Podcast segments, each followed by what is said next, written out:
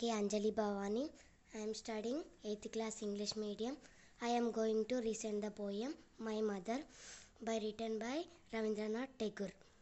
I cannot remember my mother, only sometime in the midst of my play.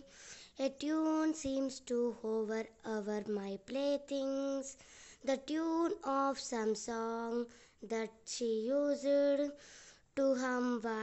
rocking my cradle.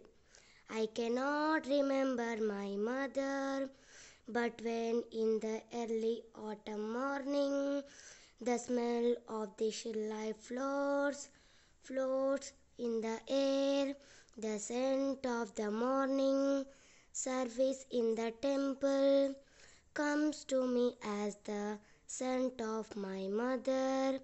I cannot remember my mother, only when from my bedroom window I send my eyes into the blue from the dead sky.